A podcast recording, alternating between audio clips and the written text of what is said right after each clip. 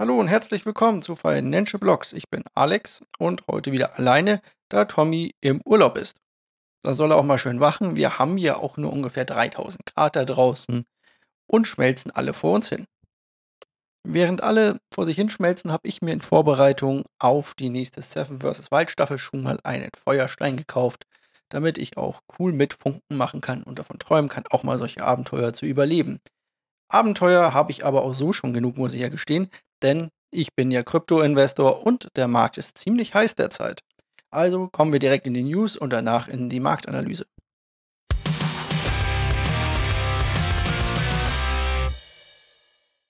Und wie jede Woche starten wir natürlich mit ein paar Pleiten, Pech und Pannen, unter anderem Celsius. Und dort gibt es interessante Aussagen von deren Anwälten. Und zwar haben deren Anwälte nun eine Aussage getroffen, die ich sehr interessant finde. Und zwar, dass Kunden, die ihre Assets, also Kryptoassets oder sonstiges, zu Celsius geschickt hatten, um das dort anlegen zu lassen, jeglichen Anspruch auf diese Kryptoassets verwirkt haben, solange diese sich in deren Konten sozusagen befinden. Bedeutet also im schlimmsten Fall für die ähm, Kunden von Celsius, dass sie gar keinen Anspruch mehr auf ihre Kryptos haben und deswegen auch nie wieder irgendwas davon sehen. Im Prinzip kann man sich das so vorstellen, wenn man das dorthin geschickt hat, ist man in der Art einen Vertrag eingegangen, wenn ich das richtig verstanden habe, der besagt, hey, ich verzichte auf jeglichen Anspruch auf diese Kryptoassets, die können dafür verkauft werden und ich bekomme dafür Rewards, also irgendwie Zinsen oder sowas drauf. Das ist deren Aussage. Eine andere Aussage ist ja auch sehr interessant und zwar vom CEO, der meint, naja, eigentlich wollen unsere Kunden ja gar nicht ihren Kram abheben, sondern die würden am liebsten einfach den Kryptowinter überstehen und ihre Assets bei uns lassen und im Nachgang dann mit Gewinn aus der ganzen Sache rausgehen. Beide Aussagen halte ich für Sprengstoff in dieser Art und Weise. Ich gebe ja meine Assets oder meine Sachen irgendwo hin, um dann natürlich darauf Rewards oder sonstiges zu bekommen. Also ich möchte irgendwas dafür. Aber ich muss natürlich auch sicherstellen, dass ich dasselbe oder ein Äquivalent wiederbekommen kann, wenn ich mein oder wenn ich wieder rauskommen möchte. Ansonsten ist das natürlich ein kompletter Humbug. Ich kann ja auch nicht zu einer, oder eine Bank kann ja auch nicht sagen, hey, du hast uns 500 äh, Euro überlassen, wir haben die verzinst und äh, haben dir die Zinsen in Euro ausgezahlt, aber äh, zurückbekommst du nicht die 100 Euro, die du mal eingezahlt hast, sondern bekommst halt fünf Äpfel raus. Und das wirklich viele Kunden immer noch sagen, hey, äh, ja, das macht gar kein Problem, dass ihr insolvent seid oder dass ihr Probleme mit der Zahlung habt und bei euch alles so ein bisschen fischier ist derzeit. Ich bleibe einfach bei euch und warte die nächsten zwei, drei Jahre ab. Kann ich mir halt auch nur bedingt vorstellen. Wir bleiben hier natürlich weiter am Ball und schauen in den nächsten Tagen und Wochen, was dazu passiert oder was dazu kommen wird. Und weil wir noch nicht genug Pleiten, Pech und so weiter hatten, kommt hier eine Breaking News rein, die ich hier auf der Seite gerade gefunden habe. Und zwar ZimpMax.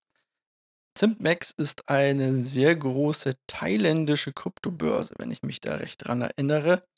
Ähm, und die hat ihre Auszahlungen gestoppt. Nachdem oder kurz nachdem der CEO noch gesagt hat, nein, nein, alles ist okay bei uns, wir haben keine finanziellen Probleme oder sonstiges, werden jetzt auf einmal die Auszahlungen gestoppt auf, ja, oder wie es heißt, erstmal kurzfristig ist natürlich die Frage. Ich würde mich, wenn ich jetzt dabei wäre, nicht mehr so sicher fühlen. Und auch hier wieder immer wieder die Aufforderung bei sowas, lasst Kram, den ihr nicht auf den, oder lasst das Zeug, das ihr nicht auf den Börsen braucht, nehmt das von den Börsen runter. Wenn die Dinger pleite gehen, kann es immer sein, dass ihr dumm in die Wäsche schaut, weil ihr seid höchstwahrscheinlich der Letzte in der Reihe, der irgendwie seine Kryptos wieder ausgezahlt bekommt. Und deswegen ähm, nehmt das Zeug einfach runter. Wenn das Ganze natürlich wahr ist, dann hätten wir hier, naja, ich sag mal, keine große Börse, also das ist keine der großen Player, aber wir hätten zumindest eine der ersten Börsen, von denen ich jetzt mitbekommen habe, dass diese sich, dass diese sich in äh, Zahlungsschwierigkeiten befindet. Wir hatten ja auch das Gerücht über KuCoin, von dort ist alles oder hört man nichts mehr. Von da aus sage ich das immer wieder, wenn ihr Bock zu traden habt, dann tradet, lasst die Kryptos auf den Exchanges oder den Dexes oder in eurem Wallet, je nachdem, wo ihr, ne, in den Wallets nicht, aber auf den Deck, äh, auf den äh, zentralen Börsen, also auf den Sexes, äh, wenn ihr das Zeug zum Traden braucht. Ansonsten nehmt die Sachen darunter. Sobald ihr einen gewissen Wert überschritten habt, zahlt es euch auf eure Wallet aus. Anfangs kann man da garantiert auch noch eine äh, Software-Wallet, also eine Hot-Wallet nehmen, vielleicht auf eurem Handy oder so weiter. Da gibt es genügend Möglichkeiten. Wenn ihr da irgendwelche Fragen habt, haut mal rein einfach. Wir können garantiert ein, zwei empfehlen. Wenn das größere Beträge sind, die euch richtig wehtun, dann wird natürlich irgendwann eine, ähm, eine eigene Hardware-Wallet fällig, sage ich mal. Also immer aufgepasst, denn wir kommen auch schon zum nächsten Thema und es geht weiter um Börsen. Und zwar um Coinbase. Und das ist eine Hammernummer. Wenn das wirklich so eintreten würde, dann hätten wir eine dieser, ich sag mal, großen drei, vier, fünf Sachen, die den Kryptomarkt wirklich, wirklich schädigen können, und zwar dauerhaft. Die erste ist die Auszahlung von Mt. Gox. Black Swan Event, haben wir letzte Woche drüber gesprochen, nochmal reinhören. Die zweite wäre, wenn sich Tether als große Betrugsmasche herausstellt das würde den Kryptomarkt nochmal ordentlich in die Knie zwingen.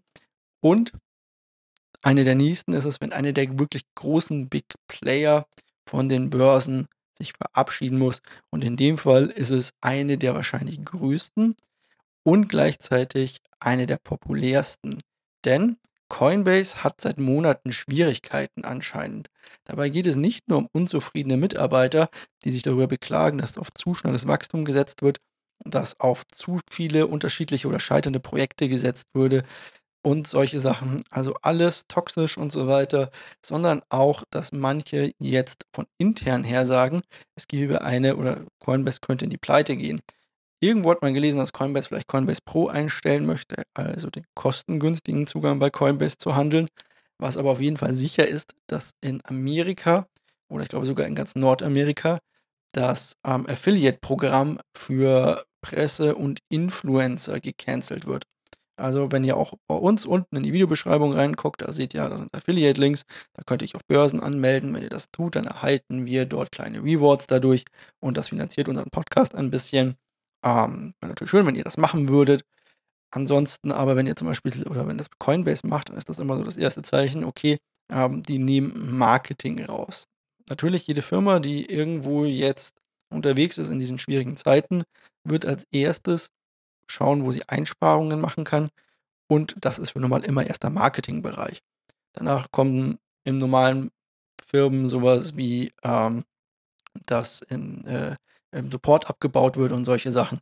Aber das Marketing kann man immer sehr schnell als einfaches canceln, weil da gibt es kurzlaufende Verträge, da gibt es nur Projektarbeiten meistens und solche Sachen. Und die kann man auslaufen lassen und einfach nicht erneuern oder halt canceln im Voraus. Und das mehrt jetzt immer mehr die Vermutung von manchen, auch auf Twitter, dass Coinbase vielleicht insolvent gehen könnte. Coinbase ist, glaube ich, die einzigste Börse oder die einzigste Kryptobörse, sagen wir so, die als Aktienunternehmen gelistet ist, die auch in Deutschland eine vorläufige Kryptoverwahr-Börsenlizenz gedöns hat und so weiter. Also schon eine der richtig großen.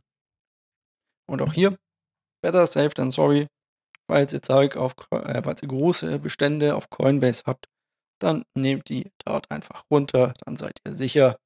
Ansonsten, wenn ihr das Zeug dort zum Handeln braucht, sucht euch eine andere Börse, denn die Gebühren bei Coinbase sind einfach viel zu hoch und das Volumen viel zu niedrig. Kommen wir aber zum nächsten Thema.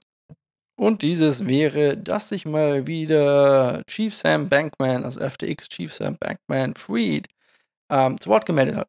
Und zwar möchte er uns die drei besten Einsatzmöglichkeiten von Krypto zeigen oder warum Krypto seiner Meinung nach in diesen Gebieten besonders sinnvoll ist und auch besonders viel Geld machen kann oder besonders ähm, den Leuten viel bringen könnte, sage ich mal.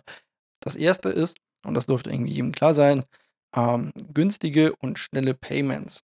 Also ohne, dass irgendjemand in der Mitte sitzt. Wir brauchen also keine Bank mehr, sondern wir können tatsächlich jemandem direkt Geld senden das innerhalb von Sekunden und auf den meisten Chains und so weiter zu kostengünstigen Transaktionspreisen.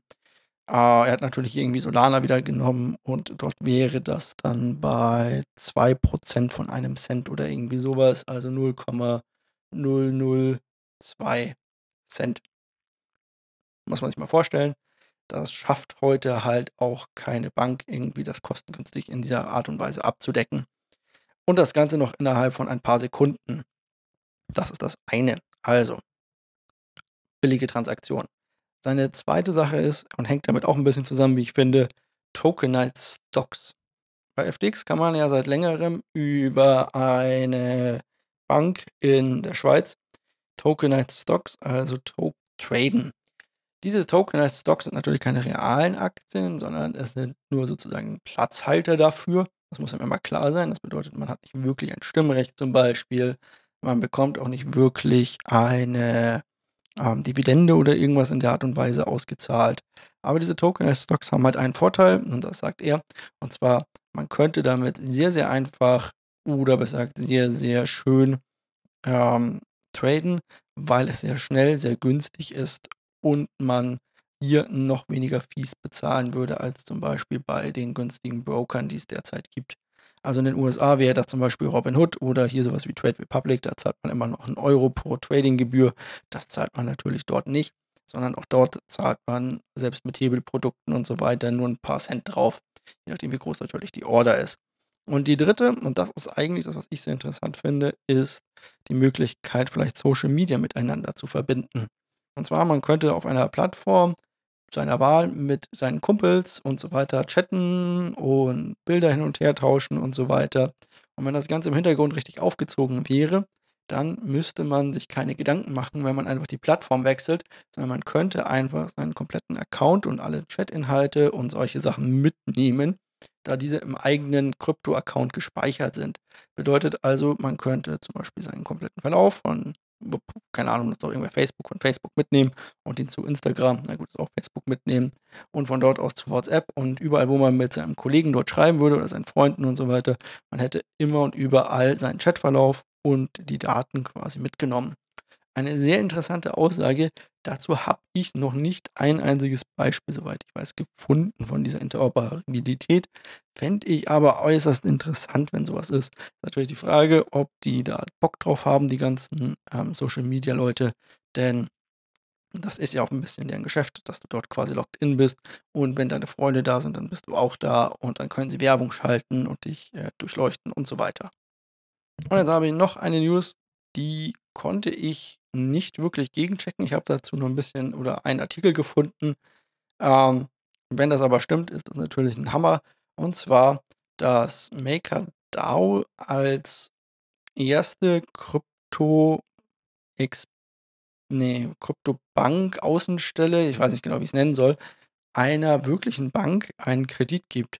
Und zwar soll es sich dabei um Frankreichs drittgrößte Bank, die Société Générale, Generale, Société Générale, ich kann kein Französisch handeln.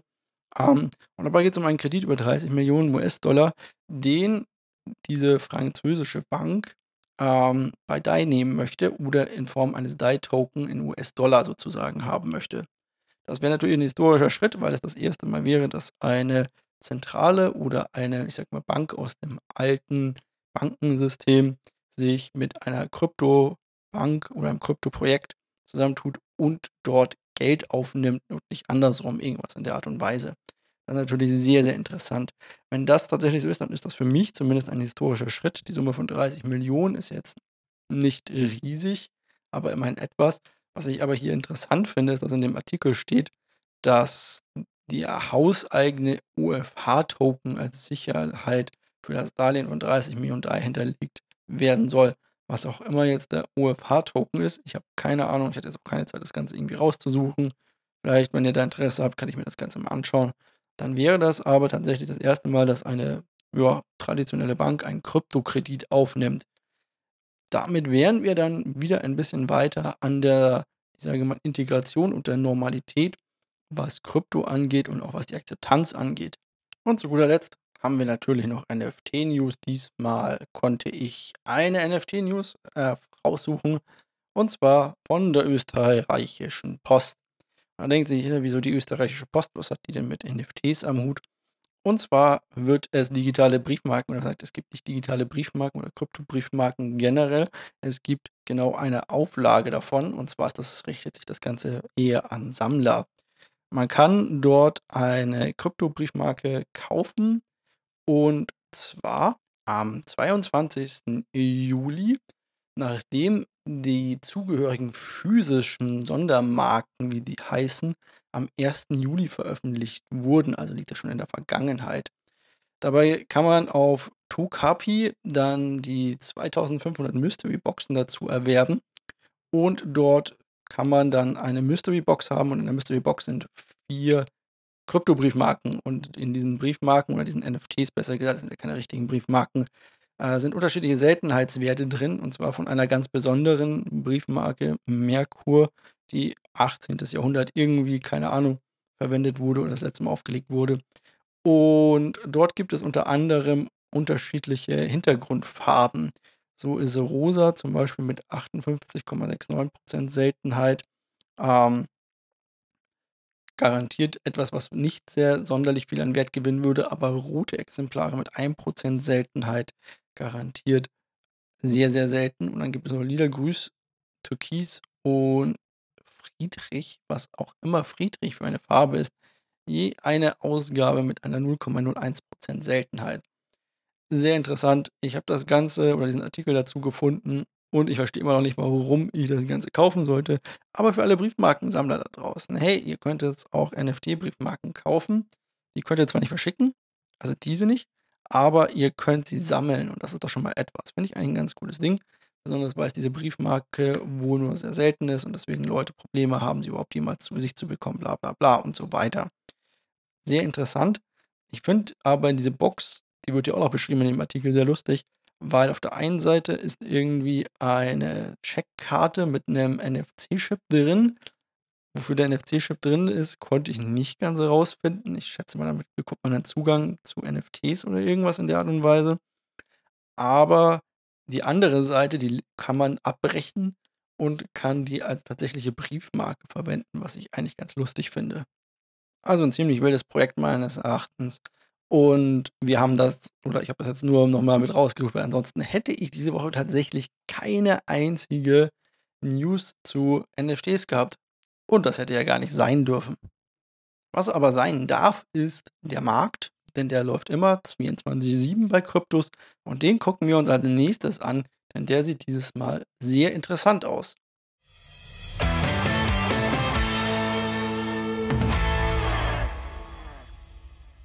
Gucken wir uns den Markt an und bevor ich auf die aktuellen Werte eingehe, möchte ich hier erst einmal auf ein paar Nebenschauplätze im Anführungszeichen eingehen, die ich sehr interessant finde und auf die ich ja auch schon seit Wochen hinweise und immer wieder ein Auge drauf habe. Und zwar unter anderem geht es hier wieder mal um das Bitcoin Mining Business.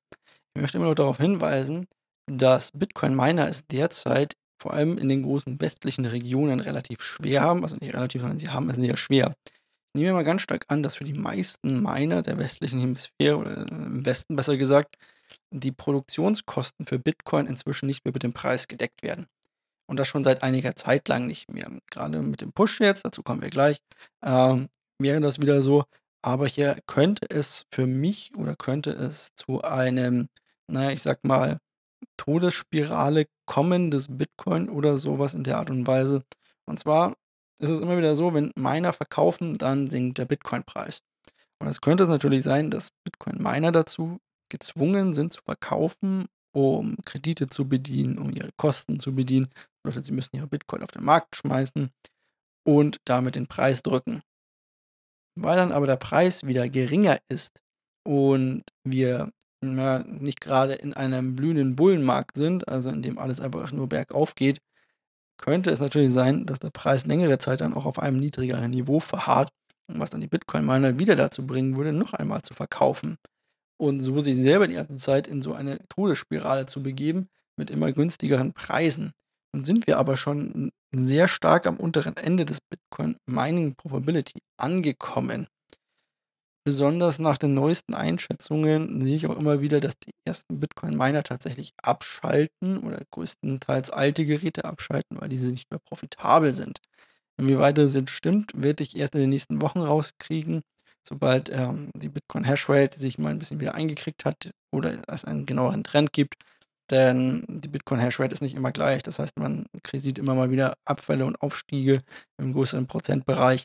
Bedeutet also, da kann man immer erst ein bisschen später sagen, wie viel denn wirklich daran ist, dass die Miner äh, abschalten mussten oder rausgehen mussten. Dazu haben wir immer auch noch ähm, große Probleme mit Energie, nicht nur in Europa.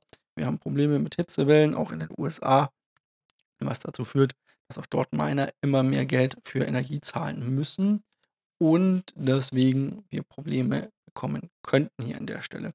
Damit möchte ich nicht sagen, auch nicht, dass Bitcoin tot ist und Proof of Work damit total gescheitert ist, aber wir sind hier an einem sehr fiesen Punkt angekommen und ich möchte darauf aufmerksam machen, ganz besondere, weil wenn wir uns den jetzigen Markt angucken, jetzt heute ähm, den äh, Mittwoch quasi um 18.05 Uhr, den 20.07., da gucke ich auf den Kurs und mir fallen schier die Augen raus, denn wir sind im Plus.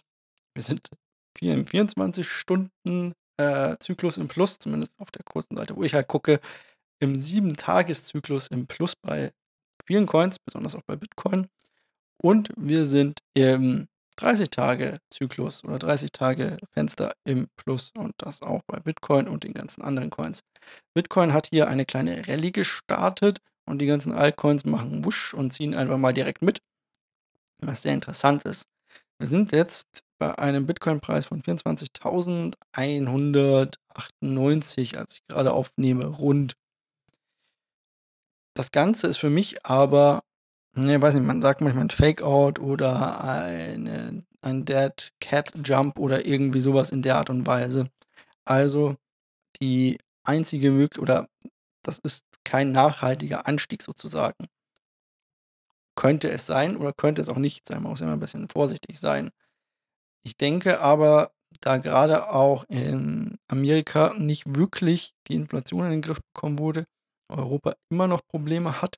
Morgen ein ganz, ganz wichtiger Tag für Europa ist nämlich, wenn Russland sagt, ob denn die Gas oder da werden wir sehen, wie das Gas aus Russland wieder fließt, wenn es denn fließt und in welcher Menge es fließt, wenn es denn fließen würde, dann sehen wir, wie es da weitergeht. Aber insgesamt sind das für mich eher so ein paar Sachen, die hier eine Rolle spielen. Und zwar in Amerika oder auch an der Wall Street und den ganzen Tradern weltweit ist die Stimmung oder Asset Managern nennen wir sie so, die Stimmung so dermaßen schlecht, dass auch kleine Impulse manchmal ausreichen, so eine kleine Rallye zu starten. Die geht dann im Normalfall in den traditionellen Märkten so ein paar Wochen oder was heißt ein paar Tage, ein paar Wochen lang und flaut dann wieder ab und man fällt halt wieder runter. Das sind keine riesigen Sprünge, also nicht von den alten Hochs her gesehen. Aber da kann man halt schon mal so 7, 8, 9, 10 Prozent so über die Zeit mitnehmen und solche Sachen. Hier sehe ich aber eher etwas, und zwar, dass Bitcoin sich mal wieder im SP orientiert und er hat auch einen kleinen Sprung gemacht und das liegt nicht daran, weil in Amerika plötzlich die Produktion viel besser ist oder das Weltgeschehen plötzlich viel besser ist, sondern man geht hier von der Hoffnung aus in Amerika, mehr oder weniger, dass die Einschnitte nicht so extrem sind, die dort gemacht werden, und dass der starke Dollar, der den Firmen da drüben ziemlich zu schaffen macht, etwas abflauen könnte, wenn die EZB zum Beispiel mal um 50 Basispunkte ähm, anheben würde. Ob sie das tut, ist eine andere Sache. Darum immer mal gucken. Wir haben das noch diese Woche. Es müsste eigentlich heute oder morgen der Termin sein, in der die EZB das Ganze mal angeht und mal sagt, was dann da kommt. Ich bin sehr gespannt darauf. Wir werden es sehen. Ich werde also hier raten, nicht auf allzu weiter steigende Kurse zu hoffen, sondern vielleicht eher davon auszugehen, dass das ein kurzer Anstieg ist und wir uns bald wieder runter bewegen Richtung, und ich würde sagen, hier so 22.000 bis runter zu 19.500, die Range, in der wir auch schon davor halt waren. Ich glaube nicht, dass wir großartig tiefer fallen, unter der Voraussetzung, dass wir am morgigen Tag, sobald ihr diesen Podcast quasi hört und wenn ihr ihn aktuell hört, wird er immer um 4 Uhr morgens released. Sobald ihr hört, oder wenn ihr diesen direkt in der Früh hört, könntet ihr das dann noch nicht wissen, aber ein Auge drauf haben, dass Russland seine Gaslieferungen wieder aufnimmt. Sollte Russland das nicht tun, werde ich persönlich mir überlegen, ob ich nicht ein bisschen short gehe, also quasi einen Leerverkauf mache, wie auch immer. Das ist natürlich keine Finanzberatung. Ihr könnt selber entscheiden, wo ihr euer Geld reinlegt. Ihr wisst sowieso am besten, was ihr damit macht. Ich kann das nicht einschätzen und so weiter und so fort. Also macht damit, was ihr wollt, aber das ist meine Einschätzung der derzeitigen Lage. Oder gesagt, meine persönliche Einschätzung. Wir sind jetzt mit dem Markt auch schon durch. Ich könnte euch jetzt noch den Gewinner der Woche erzählen, aber irgendwie sind die Werte hier zu krass. Also ich weiß gar nicht, ob die Seite stimmt. Ich müsste es erstmal ganz kurz gegenchecken. Dafür mache ich hier einen kurzen Schnitt und wir hören uns gleich wieder. Oh, voll professionell das Ganze. Okay, und nach dem Schnitt bin ich wieder zurück. Für euch waren das jetzt ein paar Sekunden. Ich habe ein bisschen was geguckt und ein bisschen was nachgeschaut. Also, ähm, ja, die letzten 30 Tage oder die letzten 24 Stunden tatsächlich ein ziemliches Plus. Das ist teilweise von Ethereum bei 50% plus bis Matic 60 oder 65% plus eindeutet. Also das wären die beiden Gewinner der Woche, Polygon, Matic und Ethereum. Polygon ist eine Second Layer auf Ethereum mit günstigeren Gas-Fees und so weiter. Und Ethereum ist beflügelt aufgrund des Mergers, der angekündigt wurde für September. Das hatte ich jetzt in den News nicht mit drin, weil ich das hier mit erwähnen wollte. Dort soll dann das Proof of Work umgestellt werden auf Proof of Stake und Ethereum soll schneller und vor allem kostengünstiger und effizienter werden. Das beflügelt das Ganze hier mit Bitcoin zusammen und sorgt für diesen extremen Anstieg von 50% innerhalb der letzten sieben Tage. Wie gesagt, ich wäre vorsichtig, gerade bei den Altcoins, gerade wenn es um 50% mal in der Woche hochgeht oder innerhalb von ein paar Tagen hochgeht, dann werden irgendwann auch Gewinnmitnahmen stattfinden, denke ich mal. Am Ende bleibt nur zu sagen, es ist immer noch, finde ich, ein schwieriger Markt. Wir haben hier ein paar grüne Zeichen. Vielleicht können wir uns auch an diesen Marken orientieren und da drüber bleiben. Ich sehe aber das weltweite Umfeld immer noch ein bisschen schlechter an. Darum würde ich sagen, wir hören uns einfach nächste Woche wieder. Vergesst nicht zu abonnieren. Vergesst nicht, uns ein Like zu geben, uns zu bewerten, da wo es geht, uns einen Daumen hoch zu geben. Und wir sehen uns dann nächste Woche oder hören uns. Bis dann. Ciao und tschüss.